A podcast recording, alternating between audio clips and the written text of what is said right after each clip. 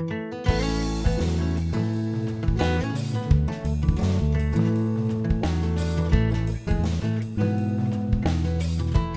everyone, it's Aunt Fernita. Today's story is called Streams of Blessing.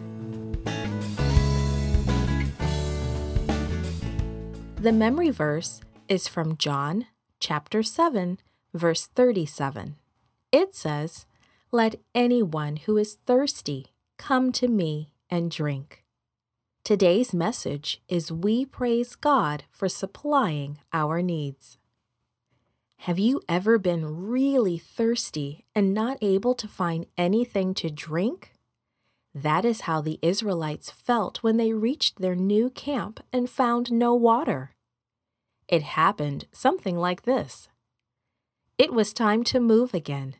The Israelites were getting used to making camp. They could put up and take down their tents very quickly now. Life in the desert was very different from life in Egypt. In Egypt, they had worked as slaves, building palaces and temples. Now they were going from place to place, following God's leading. God had looked after them in so many different ways. He had protected them when all the plagues came to Egypt. When Pharaoh chased them, God had opened an escape route through the sea.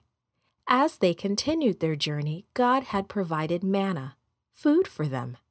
They could see God's presence in a large cloud in the daytime and a cloud of fire by night.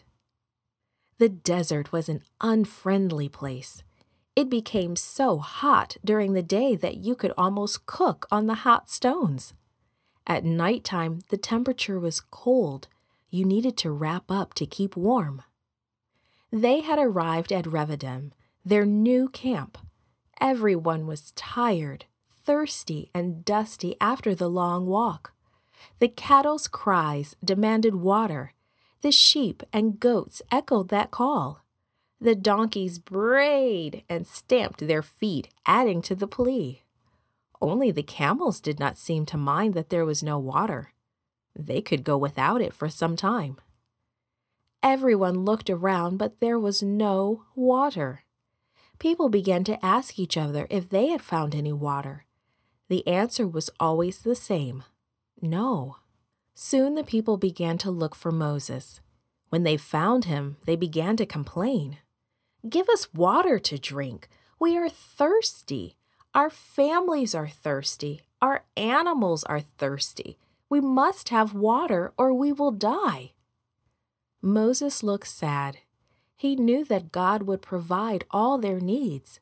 They had seen God do so many things for them. Surely they must understand that God had brought them here, and he would provide water. Moses answered, Why are you quarreling with me? Why are you putting God to the test? The people would not listen. They just complained. Why did you bring us out of Egypt? We're all going to die. Moses did not know what to do. He turned to God in prayer.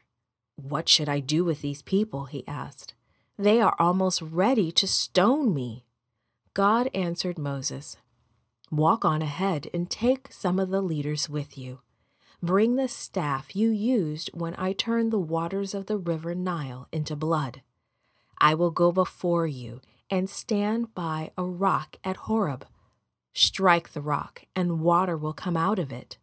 So Moses called the leaders and walked ahead. He found the rock and struck it just as God had said.